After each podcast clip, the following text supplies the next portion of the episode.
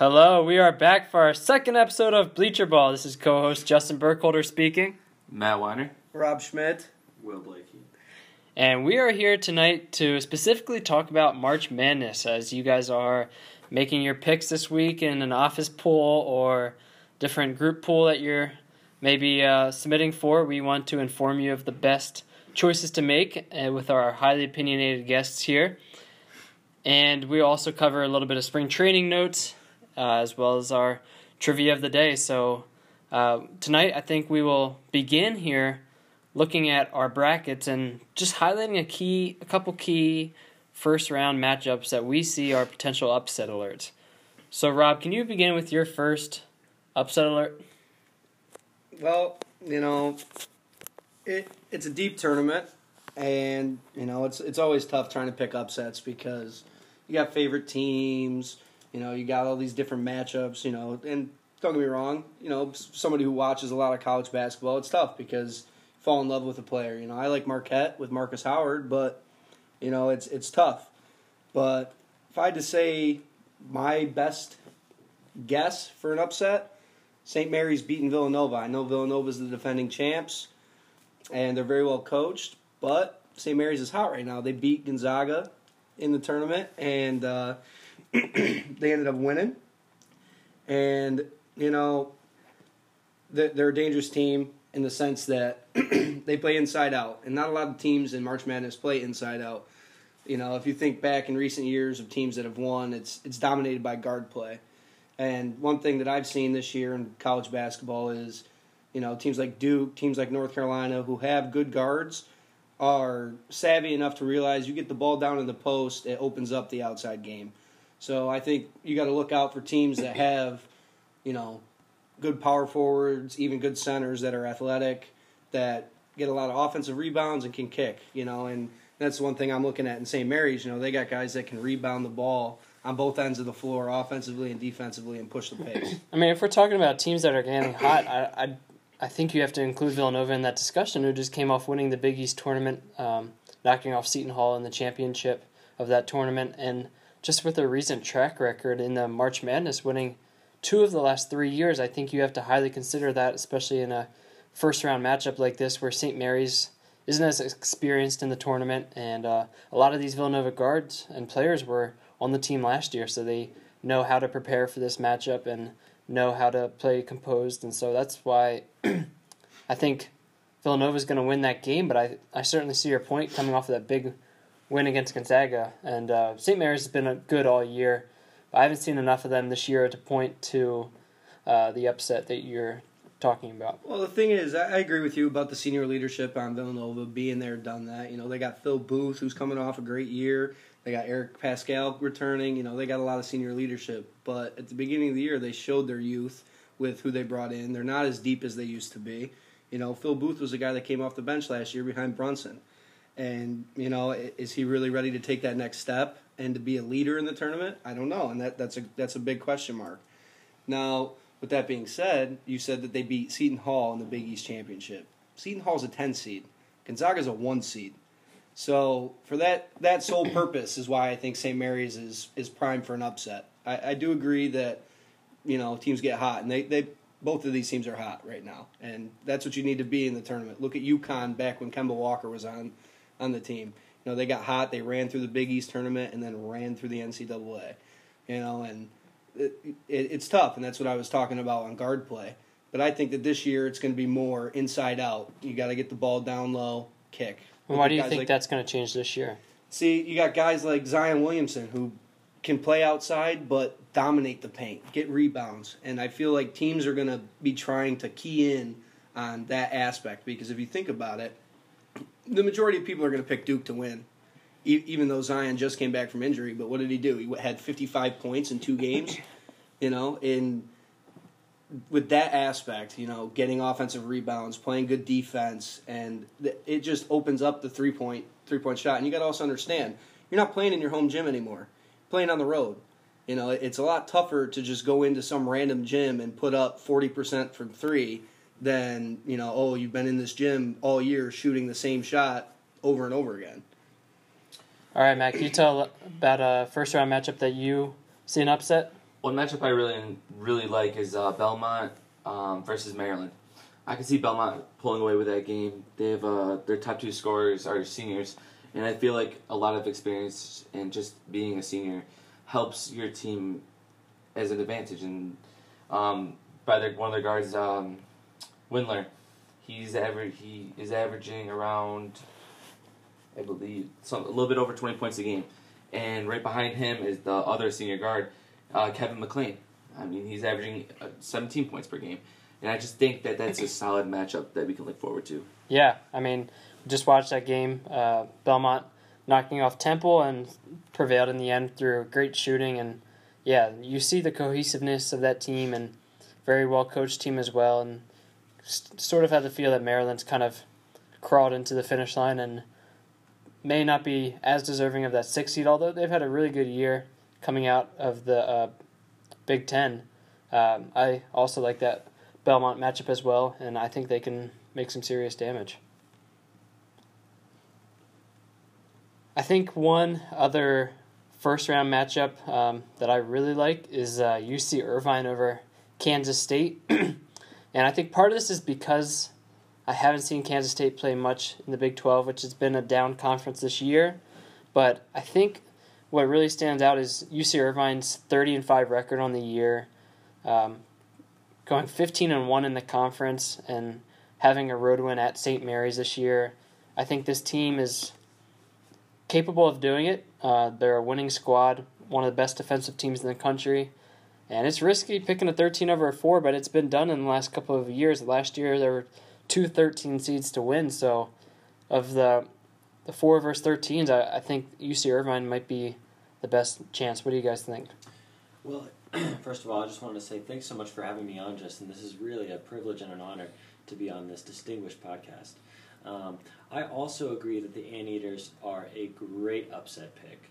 Uh, the best team in college basketball in California is not UCLA this year. It's not USC. It's not any of the big team name teams that you're aware of.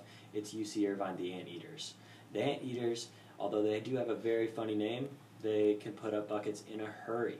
And I will say that, that Kansas State had a bad draw in this particular situation because the four seed has always been bad against four, 13 seeds of recent history.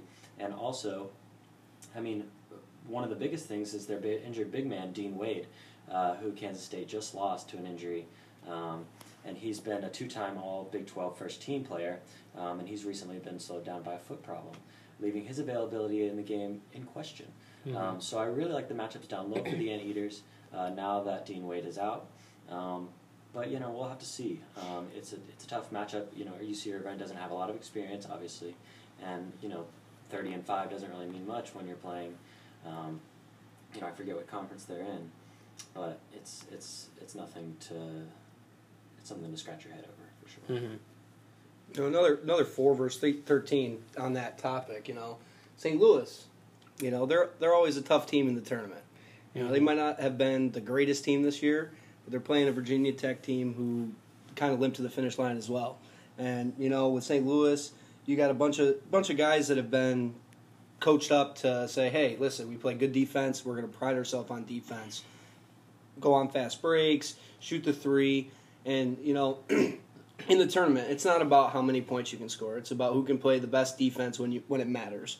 You know, and if you think back into recent history, like Will was saying, you know, four versus thirteen is a very juicy matchup for anybody that's you know ranked in the four in the four. You don't you don't want to be in that spot, and you know, in, in a Virginia Tech team who had flashes during the season, beat, beating some good teams, but also at the same time not producing as as well as they they should against teams that they should blow out.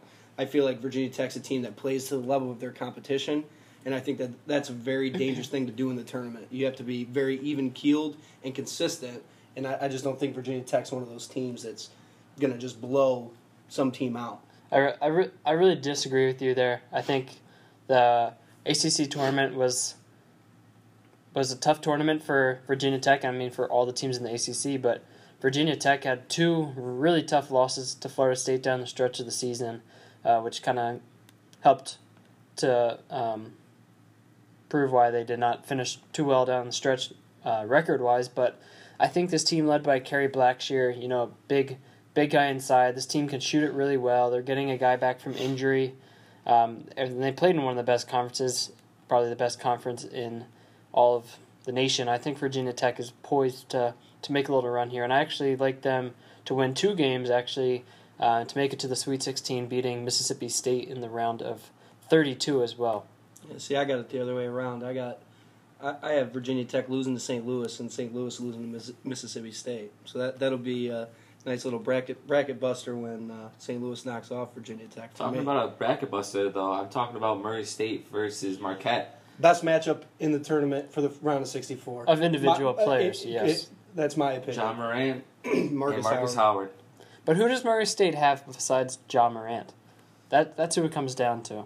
Marquette has multiple players that can go off, and that's why Markus Howard doesn't have to have as much pressure on him. You know, I, I watched Markus Howard played against UB, and this man had six points at halftime, and he came out and dropped 40 Mhm. and a half. He, he had 18 straight points, couldn't miss. He's hitting step backs, you know, three pointers, off balance layups, and ones. And you know, like like you said, they're more well balanced than Murray State in the sense that they do have more firepower with two through five, other than just Markus Howard. And I agree with you in that aspect. But I will tell you this: John Morant, with the with the exception of Zion Williamson, he's probably one of the most exciting players to watch in the NCAA right now. Also, Murray State is on an 11 game winning streak right now. They are hot. They are scorching red hot right now, and I just think John Morant, with all this highlight and a bu- and buzz from ESPN, I think that's kind of fueling him in Murray State. And I think if John Morant gets it going, I think they could definitely pull an upset against Marquette. But don't no discredit to Markus Howard. Dropping 40 points and a half is incredible. It's unheard of. I mean, I couldn't tell you a good guard that came out of Marquette since Dwyane Wade. Jimmy Butler. Debatable. Jimmy, that's, that's a great one. And- and go- and He's a great guard. And going on the idea of you know win streaks, okay, nobody's even talking about Wofford. They they haven't lost this year. They they have not Uh. lost in the new year. They have twenty straight wins. Their last loss was on December nineteenth. Yeah, Wofford's se- just a great team to pick. If you don't pick But they're Wofford, but they're they're a there's favorite. something wrong with you. They're a favorite. yeah, They're, they're the seven seed, playing against Seton Hall, who lost lost to uh, Villanova in the Big East. I got Vil- I got Seton Hall beating them. I like Wofford that's- for their name have Se- alone. I have Seton Hall beating Wofford for the the lone fact that they're not the underdog in this game. I mean, you're just tearing down Villanova for beating a, a bad Seton Hall team, but Oh, now I, you I wanna don't disagree, them? but you got to also understand the, the Big East is not like a mid-major conference. The Big East isn't what it used to be back when you had Georgetown, Pittsburgh, Syracuse, the Big East tournament down in the Garden. You know all the hype behind it. It's nothing like it used Uh, to. surely, yeah. And you know, and, and that's what the ACC has become the the prime time conference in NCAA basketball. You know, everybody talks about the Big Twelve, the Big Ten. They don't play defense. The prime time division conference, whatever, is ACC, hundred percent. But when it comes to picking some of these mid-major teams who don't get as much media attention as you know a Seton Hall, who's in New York City, who uh, we all know where's the biggest media, New York City. You, you live in New York City, you know it. There's a lot of hype. And don't get me wrong, I, I do understand with your, your aspect about Villanova being in the Big East, being experienced, two out of three, all that. But a mid major team that has been on a hot streak, they're due. They're due to catch a loss. Yeah, and that's why I like New Mexico State actually to to knock off Auburn, and then actually to knock off Kansas as well in the second round of 32. And and they're my Sweet 16 team, my upset pick that I really like this year. Uh, this Aggies team is coming in scorching hot in the in their conference tournament when they were just blowing teams out in the in the conference championship. They won by 30 points, just showing everyone why they deserve to be in this tournament, and they have a record of 30 and four on the year. Uh, we're talking about this t- these teams that are hot, winning a lot of games. They have a recipe for success. That's that's why I really like this New Mexico State team, and, and just with Auburn's track record record in the past in NCAA tournaments, they haven't had too much success, and I and I see that continuing, even though they did just win the SEC tournament, and that's something that I'm struggling over because Auburn has has been really good of, of late, but I think their inconsistency will show here, and I and that's why I like the Aggies of New Mexico State. Listeners, I'm going to have to butt in here, and I'm going to have to, to prove Justin wrong uh, on this one because I've been heartbroken by the New Mexico State, Aggies multiple times. In fact, since 2010, they've been a 12 seed, uh, which is often a hot hot pick, 12 versus 5. One of the best upset matchups in college basketball for March Madness.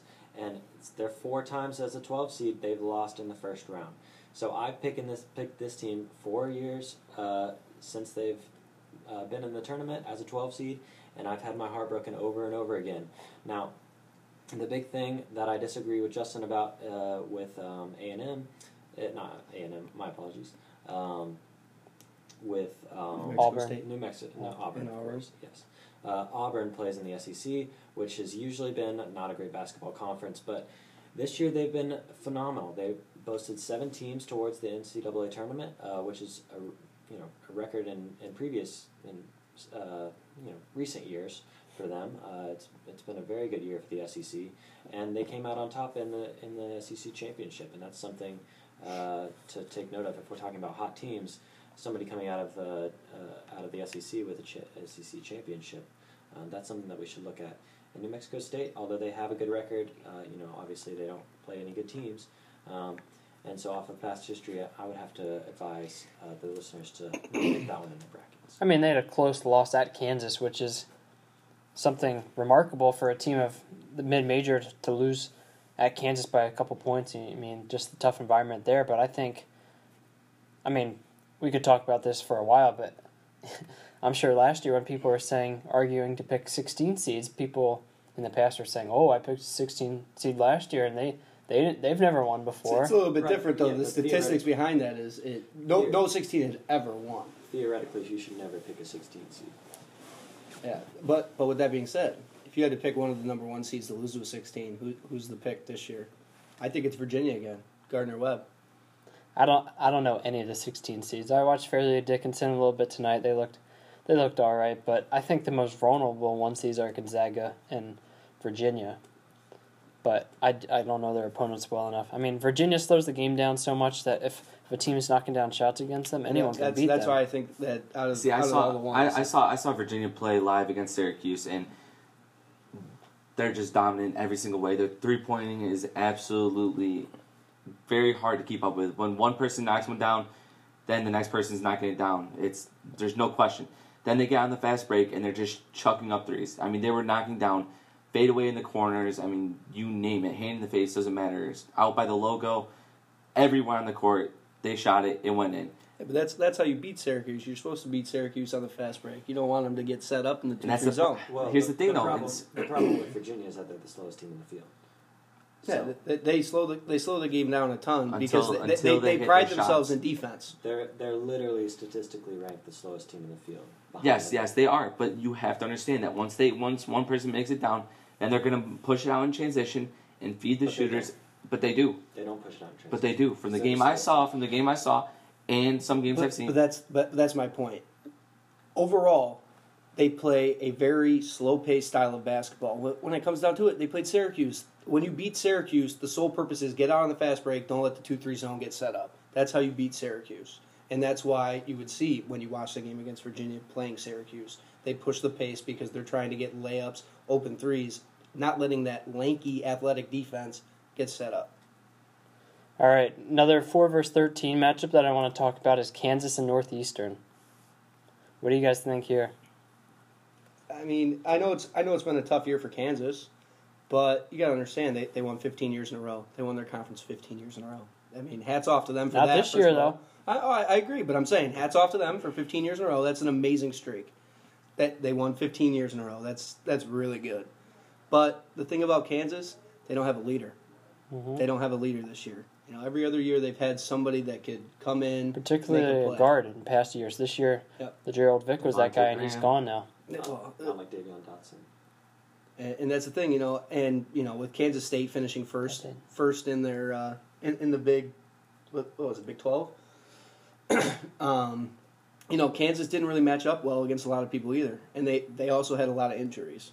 So, Kansas, are they right for an upset? Yes and no. Uh, It's still a blue blood team, still very well coached. Bill Self's a great coach, so it's tough for me to pick that one uh, out of a four. Yeah, I, I agree with you. I think Kansas squeaks by because of Bill Self in that matchup, and just because of uh, I really like Dedric Lawson a lot, their big guy, who's just had a great year carrying that team, um, averaging 19 points and 10 rebounds a game. But and that's where I see vul- the vulnerability of Kansas maybe come out in the second round of the round of 32 with New Mexico State possibly knocking them off.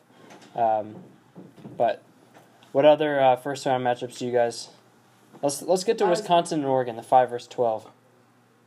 Many people have been picking Oregon because of their recent success, and I mean, frankly, the only reason they're in the tournament is because they won the Pac-12 championship, conference championship. But Wisconsin's been up and down this year. Um, Ethan Happ's great, um, well coached team, fundamentally sound. Don't turn the ball over too much. But Oregon seems like they're playing their best basketball right now. They're like a Virginia in the sense that they, they like to play defense and they like you said they like to play fundamental basketball, and that's the thing that's tough. You know, I mean, I hate Pac-12 teams, hate them, but I picked Oregon for the sole fact that you know they've been playing well together, even though they lost Bol Bol, they figured it out. They wrote the ship towards the end of the season, won their tournament, and they're in. You know, that's all you got to do. You win and you get in. Anybody's got a shot. Not to mention that, I mean, they beat Washington two out of three times this year, and they only lost to Houston by four. Baylor, they lost by ten. Syracuse, they beat them by fifteen. And Iowa, they lost by eight, and then they beat Arizona State two out of three times. I mean, that just shows that they can win and they get some solid wins. And even the tough teams, they can hang right in with them. Um, on the other side of it, with Wisconsin, I mean, they lost to four by Virginia, um, split it with Michigan, lost Michigan State twice, and going back to that Marquette team, that tough Marquette team, they lost by five to one. I mean, it, I, I picked Oregon as well in this one. A key factor in this game is the, is where the location of this matchup, and it's in San Jose, California. So Basically, a home game for Oregon. yeah, I mean same coast, I guess, but um, Wisconsin doing some traveling, and that's also something to consider in the Villanova St. Mary's game as well. The game's in Connecticut, and so Villanova having less traveling, and St. Mary's going to have that cross country traveling, and I think that's something that coaches and athletic directors, when they're planning schedules, that they want to implement in the non-conference schedules traveling because used to it. No, I con- agree. in, in conference when you're playing on the same same conference uh, in the same time zone throughout the season. It's not easy for these college players to adjust to different time zones, and and you know these guys are in there getting adjusted all week this week, pre- prepping for for the matchup and getting their bodies right. But it's something to be considered playing in a new place with less fans probably than the other team has, and so uh, just a couple things to to consider. But who are, one second, one second, One thing I want to talk about is Duke. They have been a bust these past few years. Oh, this Duke team, there's no chance they lose this year. Now they got Zion, they got RJ Barrett. Do they finally break the seal and take it all the way? I mean, I mean, that's a that's a tough pick, but I feel like we should talk about that more later. We're talking about the upsets, you know, like trying trying to figure out teams that aren't going to be highly picked. You know, Duke's. I, if I had to go and poll ten people that don't know anything about basketball, I bet you nine out of ten of them are going to pick Duke just for the sole fact that they've heard the name Zion Williamson. You know, and and that's the thing. You know, my my highlighted the, the, the whole entire round of 64 before the round of 60, 64 even happens. I want to watch Arizona State and St. John's for the sole purpose that I want Arizona State to win so that it's Buffalo versus Arizona State and Bobby Hurley gets to coach against his old team in Buffalo.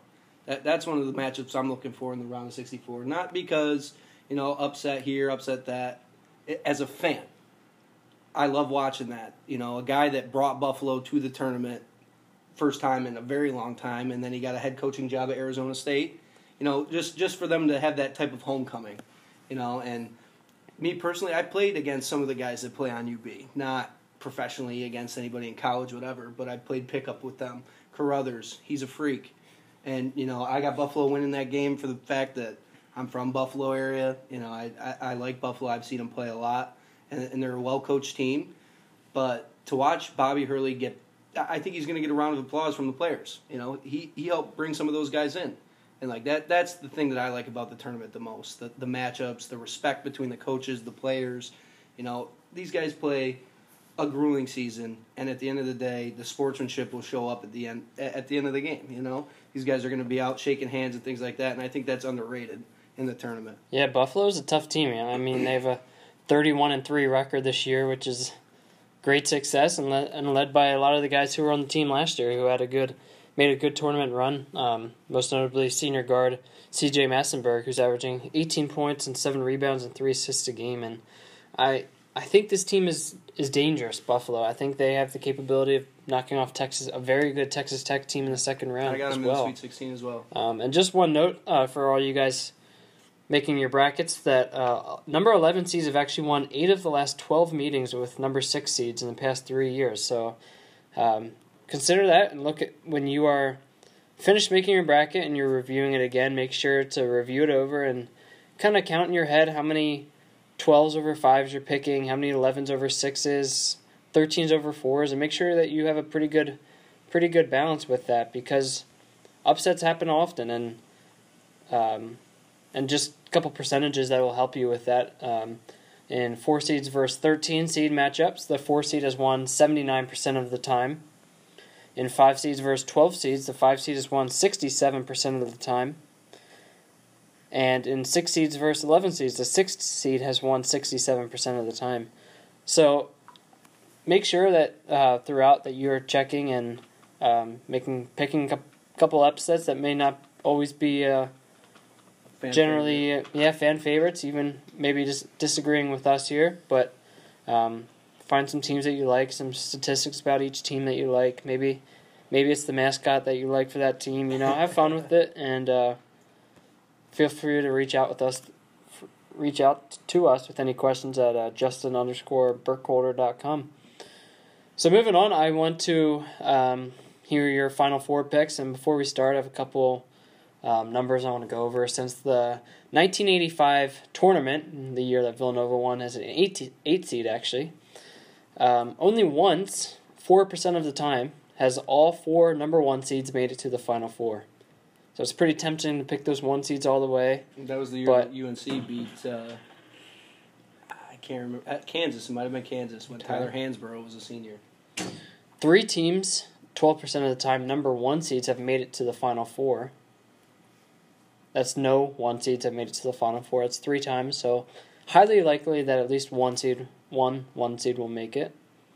And then 14 times, so 52% of the time, a number one seed has won the entire tournament. So it's basically a coin flip there between whether one seed will win it all this year or whether that'll be a two seed or three seed. And the lowest seed to ever win a national championship was uh, an eight seed in the 1985 Villanova Wildcats. So I want to hear from you guys now. Who are your final four picks? See, it's tough, you know. I, I want to I want to put Syracuse in. I'm a Syracuse fan. I want to put UB in. I'm a, UB fan. But when it, when it comes down to it, you got to go with Duke. You know, they got it's just so much firepower. The coaching, just the winning atmosphere. I know that they've had trouble in the past years, but they haven't had a player like Zion. They haven't had a point guard that can shoot like Tre Jones. They haven't had a leader on the floor like RJ Barrett who has that killer instinct that wants to take the final shot. And everybody forgets that they got Cam Reddish. He's a top five pick in the NBA. He's a sleeper. He, he's he's going to be part of the reason that this team goes so far. But I, I got Duke, and then I got I got Michigan knocking off Gonzaga, Tennessee knocking off Virginia, and then North Carolina. For me, I have Duke, Gonzaga, Tennessee, and UNC. I have Duke versus UNC, and I have Duke winning it all. Hmm. Just too much firepower at that Duke team. Zion, RJ Barrett, and like you said, Cam Reddish, top five pick in the NBA. So I, got I think that's more based off winning. potential. Cam Reddish is a great college player, definitely. But let's let's be careful here because this is the draft is mainly about potential, and um, Cam Cam's proved himself this year. But I, wouldn't say he's top three player in Uh, the. It's it's tough to it's tough to stand right out when you got guys like R.J. Barrett and Zion Williamson taking up the limelight. I mean, you put him on any other team in the in the ACC, he's probably their best player. Yeah, You know, and, and that's the thing. You know, I, I do agree. You know, a lot of these lottery picks can be bust. I mean, my gosh, I'm a Syracuse fan. Look at Jonny Flynn. You know, he got drafted seven, and where's he playing now? Europe. You know, I, I agree, but it, it's a different style of basketball with Duke. Yeah, folks, I would I would have to suggest that you hit two times speed uh, on that last uh, Final Four predictions because I'm gonna have to wildly disagree with that take. Um, I don't think Duke is uh, you know a Final Four caliber team this year. I know that they're a trendy favorite right now. I know that they have had uh, tremendous success this year, um, but I don't like uh, the fact that uh, Zion Williamson and R.J. Barrett obviously very inexperienced, and they play at a very fast pace, the third fastest in the tournament. Uh, but when a team like Virginia or uh, let's say you know Michigan State, for example, uh, gets a hold of them in the Elite Eight, uh, I think they're going to have a really tough time uh, dealing with that slower pace uh, once they get out of their comfort zone and out of their tempo. So I don't like the matchup in the Elite Eight. Um, some of the with Michigan State. With Michigan State. Yeah. Um, Michigan State's not even going to make it to the Elite Eight. Mm. LSU's going to beat them. See, now that's a that's a wild take. I would like to allow, for you to elaborate a little bit more. On that. Reason I like LSU over Michigan State is for the sole purpose that LSU's got an easier ride to get there than Michigan State does. Michigan State's going to have to play play against a blue blood team in Louisville if Louisville wins, and even if Louisville doesn't win, they're going to have to play against a really, really, really tough Minnesota team that likes to shoot the ball. Michigan State, like I said earlier, the reason I like Michigan State is for the sole purpose that they play inside out. They have bigs that rebound on both ends of the floor and they can kick out the shooters. But the thing that Michigan State lacks is consistent shooting.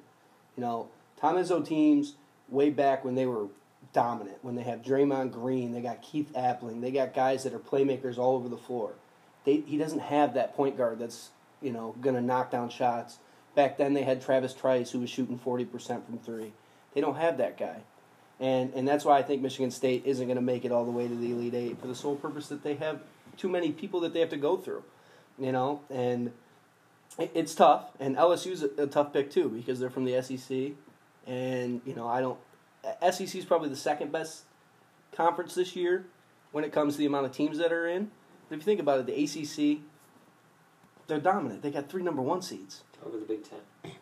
Yeah, I think Big Ten doesn't play I think LSU has a tougher road. I mean, people are even picking Yale over LSU, and that's a fourteen yeah. over a three.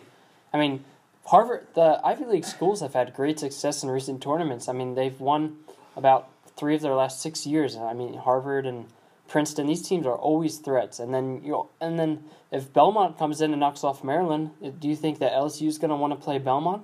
Shooting the ball red hot. I mean, I, I would take a Belmont team over. L, I would take LSU over Belmont any day. And, that, and that's the thing; it's not as scary. It's not as scary as playing against a seven or a ten.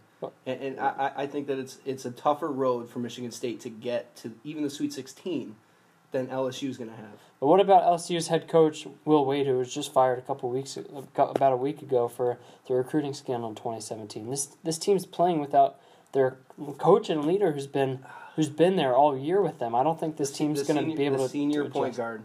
I, I, will tell you right now, the senior point guard. I, am blanking on his name right now. But the senior point guard is extremely good. I watched him when he played as a freshman. This kid can shoot the ball from anywhere. He's Jimmer Fredette esque in the sense that he will pull up from anywhere. Tremont and, Waters. Yes, and he he has great court vision. You got to also understand he was there when Ben Simmons was there he understands the game of basketball. He's very, very good. Well, and as far as Louisville and Minnesota being tough teams, I mean Louisville, we don't have to look far back to find that they're they're twenty point loss to Syracuse on the twentieth of February, and uh, their loss ten point loss to Boston College even even earlier. Um, so I don't really trust Louisville at all. I don't even think they'll get it out of the first round. Mm-hmm. Um, and Minnesota has yet to prove much to me either. They've got a bunch of uh, conference losses. Um, love that. Bo- love that both the Patinos coach those two teams, though. That is nice. yeah, I'm. I agree with Will that I think Michigan State could be really tough for Duke, but I I see Duke making it to the Final Four. I also have Michigan beating Gonzaga in the Elite Eight. I think that Michigan's been playing pretty well of late and uh, well coached with Beilein, and they just had recent tournament success. I really like North Carolina beating Kentucky in the Elite Eight. Um, that's a tough pick with Kentucky's playing some good basketball as well right now, and uh, good group of young guys who are really playing well. But I think I like Carolina's experience and even their point guard Coby White. I really like their guard play. And then I also have Tennessee knocking off Virginia uh, to make it to the Final Four as well. So the way it's broken up, I have two two seeds and two one seeds. I'd like to change things a little bit because my Elite Eight is all ones and two seeds. So I'd like to add in a three seed somewhere or possibly a four seed, but um, we'll have to see. Well, for that. once, Justin, I actually agree with you. I have the same Final Four, so you, you got do good, you now? you got a good head on your shoulders on, in that aspect. Going back to your LSU comment, don't forget that LSU uh, player last year, Wayde Sims, died, and that's his player. That's his team. His teammates are playing for him now. The point guard that you just said, he literally said every single time he makes a shot, he says that's for him. He points every time. He points up, and that's just that's just brotherhood, and they're gonna have that chip on their shoulders. They're gonna come out firing from three. They're gonna come out and just. I think they have an. I agree with you. They're gonna have an easier ride. I mean, they've been battling this all year. I don't think this tournament's going to change anything. it's emotional. You hear about stories like this all But the it's emo- time. it's emotional. A player's dad died in January. Well, yeah, the one thing I will say about LSU that I gotta give them props for is their freshman point guard Ben Simmons. Uh, he's gonna he's gonna be one of the best rookies uh, in this March Madness tournament this year. Uh, I like that. That's a that's a hot take right there, because he is a rookie.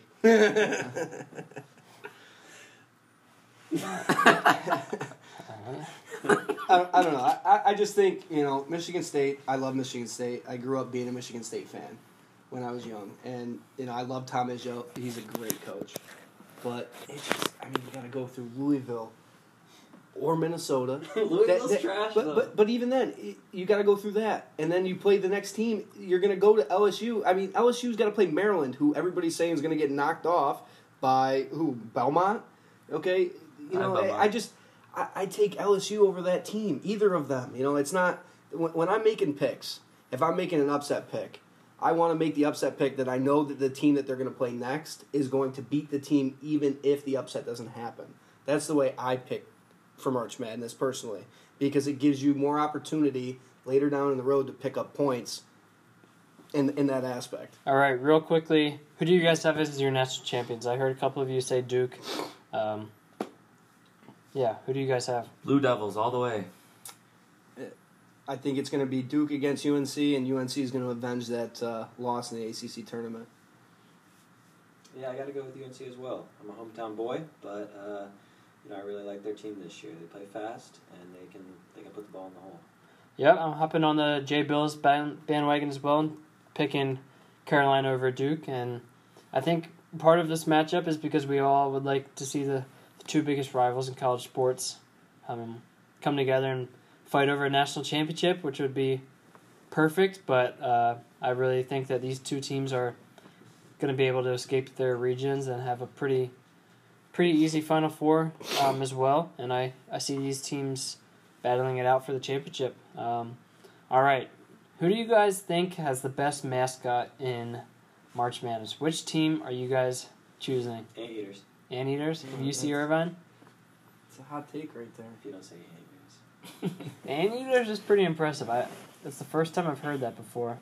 But I'm gonna have to go with the New Mexico State Aggies. Uh, if you've seen their logo at all, that you have this cowboy kind of uh, sheriff looking dude who has the bandana around his around his neck and he's holding two pistols That sounds nice. and uh, I love it. Yeah, kind of kicks in my inner cowboy. I don't know. I, it, there's a lot of good ones, but you know, I, I, I think that I'm gonna have to go with the Nevada Wolfpack. Uh, Wolfpack Nation right here. What about what about the University of Buffalo Buffaloes? The the Bulls, the Buffalo Bulls. Ah, I love Buffalo, but I don't like their mascot. He, he uh, Yeah, that is pretty. I don't think they thought too hard about that Well, I. I, went- I went to the game. He took his he took his uh, headpiece off in the middle of halftime. I mean, you don't you just don't do that as a mascot. You just don't do that. All right, and favorite March Madness memory of all time. It was before the tournament even happened when Kemba Walker hit the shot against Pittsburgh, and it, it- I can still hear it now. Cardiac Kemba. I guess since it was in March, you can say that. Syracuse versus Virginia. Syracuse comes back down 16, comes back and wins it. Behind Malachi Richardson. That is my favorite moment. I'd probably have to go with Luke Maye shot over Kentucky a couple years ago. Um, to move Carolina into the Final Four. That was, that was a Elite Eight matchup between Kentucky and Carolina, and um, I believe it was Malik Monk hit a crazy three pointer in midair when he was hanging to tie the game with a couple seconds left, and so Carolina blew a pretty well lead that they had, and I was starting to get a little worried, and then dribble down the court, pass back to Luke Maye, um, hits a game winner mid mid range fifteen foot jumper, um, go crazy, and then he shows up to his eight a.m. the next morning, and everyone's praising this dude who no one really knew about before, and so and just seeing him now as a senior, um, it's a lot. really cool memory. He's Great a lot, guy. too. Yeah. I, uh, I'm also going to have to go with Carolina memory, but uh, it's not exactly what you'd think coming from a Carolina fan. Uh, Carolina versus Villanova, uh, and the what could have been the greatest shot of all time, Marcus Paige with the double clutch. Yeah, I was gonna say that. and then uh, Villanova coming out, coming out uh, down Hit- the court hitting and the- hit the trailer. Kris Jenkins. Kris Jenkins for the three. Heartbreaker, but It was a crazy One of the sequence. best finishes It was a crazy in sequence. college basketball history. All right, let's talk about baseball a little bit here. Uh, we saw today that Mike Trout got was agreeing to his 12-year, allegedly 430 million dollar deal to Give that man that contract money. extension, where he will now avoid free agency and be locked up with the Angels. What do you guys think of this? Mike Trout. He's the best player in in the majors. He's been the best player since he came into the league. I mean, you know, I love that uh, the Angels go out and do this now after all the Harper stuff. That that, that kind of made me laugh. But I mean, he deserves it. I, I mean, I saw a stat today on Instagram. You know, the guy's getting, you know, sixteen hundred dollars per pitch he sees, or something like that. I mean, that's that's ridiculous. I mean, when it comes down to it, he's obviously. I don't think he's going to play his whole entire career as an Angel. I really don't. Trade? I I think he's going to get traded, or it. You know, we obviously don't know all the details of the contract yet because it's not official. But when it comes down to it, I think he's going to have player option to, to leave the club. Probably six, seven years into it, maybe eight. There's no you know, opt outs actually. You got the Really? Har- you got the Harper special. Did he really? Well, I well maybe he is an angel for life, and, and if that's the case, that's that's perfectly fine with me. I, I look at Mike Trout as, you know, a Derek Jeter type esque player. You know, he's he's a franchise guy. He's going to Yep. be there for the long haul, and you know, it's tough to sit here and say that he's not about the money, considering he just got four hundred and thirty million. But, uh, you know, he's a class act. He plays Yeah. the game the right way. He's a five tool player, and you know he, he he's he's not one of those guys that's flashy. You know, everybody when A Rod went to the Yankees, they were all, oh, A Rod's better than Jeter, this, that, the other. You know, he he doesn't mind being in the background and you know, kind of just playing his game and being quiet, and that's why I respect Mike Trout. You know, as a Phillies fan, I'm pissed because I thought it was perfect. you know, I mean, we just signed Bryce Harper, and now two years away. You know, he's already tampering, trying to get Harper, to trying to get Trout to come in two years, and you know, he season ticket holder for the Eagles. Grew up in Millville, just outside of Philly. I thought it was perfect for him and Harper to win a couple championships together. Um, and I thought he'd at least test free agency. You know, he, I mean, if you put together the ten biggest markets in baseball and have them fight over the best player in baseball, I think Trout's getting at least five hundred million dollars. But I thought that this offseason with Harper as well. So I think that um, I think with the injury that Trout had this past year, uh, I think that plays into this a little bit because Trout trying to get the guaranteed money before he can possibly get hurt and put any more money in danger. Um, so I think in that regard it's pretty smart of him. But I, I just don't see the Angels as a team that you can really contend with for the next 12 years. I don't think they have enough pieces around him. They've locked up money in old players like Albert Pujols that, you know, I question the GM a little bit and, and their smaller market, but um, I think it reveals that Trout wants to stay with one team his whole career and, you know, kind of like Derek Jeter, be that clubhouse guy. Um, and he's loved in Los Angeles. He knows it, and he and he enjoys playing. Not there. only is he just loved in Los Angeles, I mean, like uh, Rob said, all of MLB loves him. There's not there's not been one thing that that guy has been hated for. There's not something controversial that he's Just done. for how great he is. And yeah, that's a fact. And I mean, if there's one guy in this in the MLB that someone should be getting paid that dumb amount of money, it would be Mike Trout. And I feel bad for you Phillies fans. I mean, Bryce Harper said he was going to go out and start recruiting him. Yeah, he was going to get fined, And instead of the way I think that you're looking at it as as to where he kind of coming off the injury that he's just trying to get the most amount of money, I think it's more the Philly side of it. I feel like I mean and I mean the Angels I mean the Angels side of it that they knew that Harper had that draw into Philly. I mean, Trout's from around that area. He's an Eagles fan. I think that I honestly believe that the Angels said, "Listen, we're going to give you this dumb amount of money. We love you. We don't want you to see you go." And they offered it on spot. They did. They wouldn't let Bryce Harper get the chance for that. I think it makes the Harper signing look great too, and it doesn't look like he he got paid too much either. I mean, the Angels followed a similar pattern of giving a long deal, giving lots of money, and and now with Arenado and Trout both getting extension, it, it plays into question the role of signing guys this offseason. Do you overpay because there's a limited availability of stars out there? And I think the Phillies got the guy they wanted, and and I think they can really look back and say they're glad for it because a guy they may have been investing in Trout for the last couple of years, and now he may have been in the budget. Now they don't have to worry about it. And now that looks good on that franchise. It looks good. I mean, now that gives the players draw. I mean, the past couple of years, the Phillies haven't been so hot, and I feel like bringing Harper in that definitely shows something. I- I mean, in this aspect, think about it. Okay, Mike Trout's been the face of your franchise since he since he's come into the league, right? You guys go out, you get Shohei Ohtani. Okay, he's supposed to be the next quote unquote Babe Ruth, pitching, hitting, does it all. Goes and has to get Tommy John, can't pitch. Dude still hit 20 home runs. I mean, I, I agree with what Justin said. They're not that deep, and they haven't really built around Trout in the years that he's been there. They haven't gone out and spent the money that they should have had, and you know, it wasn't very viable. But I, in the aspect of you- you're saying that it's the Angels making the move because of this that the other, no, it, it's because of what Bryce Harper did. And you know, I, I think that the Phillies signing Bryce Harper and Bryce Harper saying what he said got Mike Trout paid. Yeah. Because if you think about it, free agency dragged out so long. You know, Harper and Machado held out so long, and they didn't get the contracts they wanted. Okay, let me put this into perspective for you. Like Justin said, you know, I'm surprised that Mike Trout wouldn't want to be a free agent and see what these big market teams would give for him. This guy got re-signed for 12 years, 430 million. So he's got one less year than Harper got in his contract, with an extra 100 million on top of that, and that's just to get re-signed.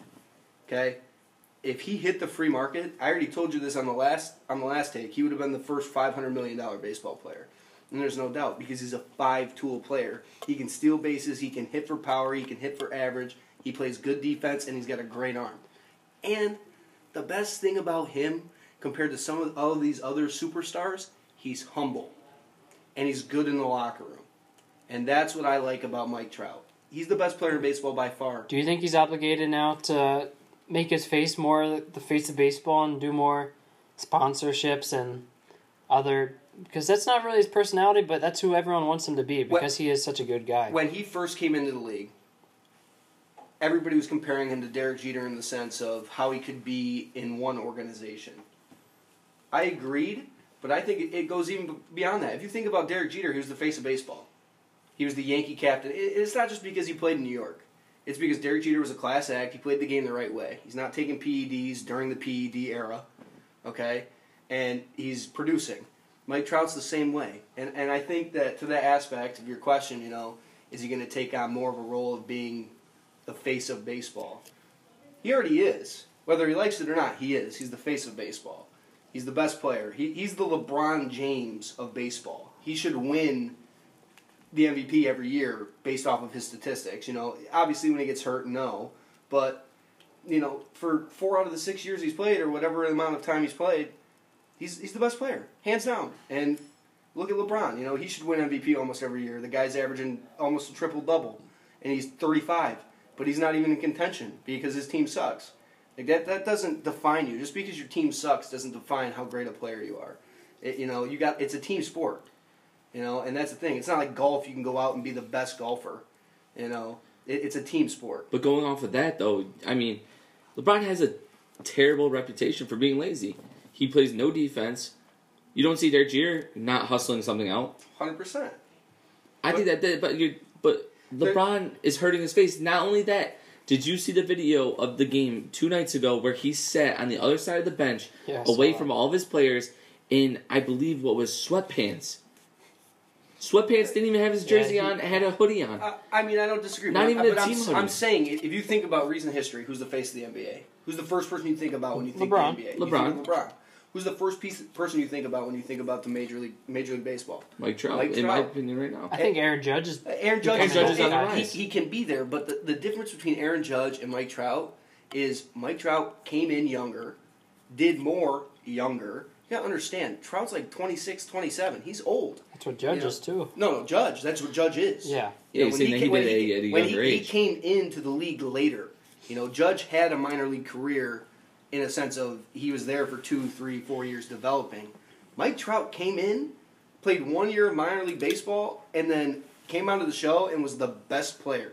You know, and, and like I love Aaron Judge. I'm a Yankees fan through and through, but he, he's not Mike Trout. Oh, if yeah. I if I he doesn't have to be. no, and, and that's the thing, you know. Mike Trout has to do so much for the Angels organization to even get them to win games. Whereas Aaron Judge could go 0 for 4 and the Yankees could still win a game 8 nothing. You know? And, you know, that's the thing.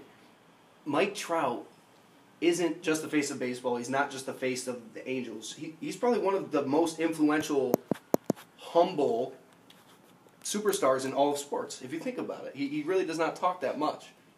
All right, we want to thank you for listening to Bleacher Ball's second episode, uh, where we covered different March Madness picks, first round upsets, Final Four, best ma- mascot in the game, and then um, concluded with some conversations about Mike Trout's big contract. Uh, we want to remind you that you can help sponsor our podcast online through uh, Anchor, through making a contribution so that we can uh, continue our studies and discussions on sports uh, that we love to do. We want to finish with uh, one trivia question of the day. So I'll ask Rob and Matt here. Who was the last position player aged 45 years or older to appear in a game? And this is baseball. So who do you guys think? Visco. Ichiro, Suzu- Ichiro Suzuki. Ichiro? Visco. Omar Visco. Omar Vizquel? Ding, ding, ding. Omar Vizquel is the correct answer. He was 45 years old and 162 days in his final game on October 3rd in 2012 when he was playing with the Blue Jays. Hands And down, hands shortstop. down, one of the top three shortstops defensively of all time. Yeah, he was great defensively. But uh, yeah, so that's our trivia question of the day. And uh,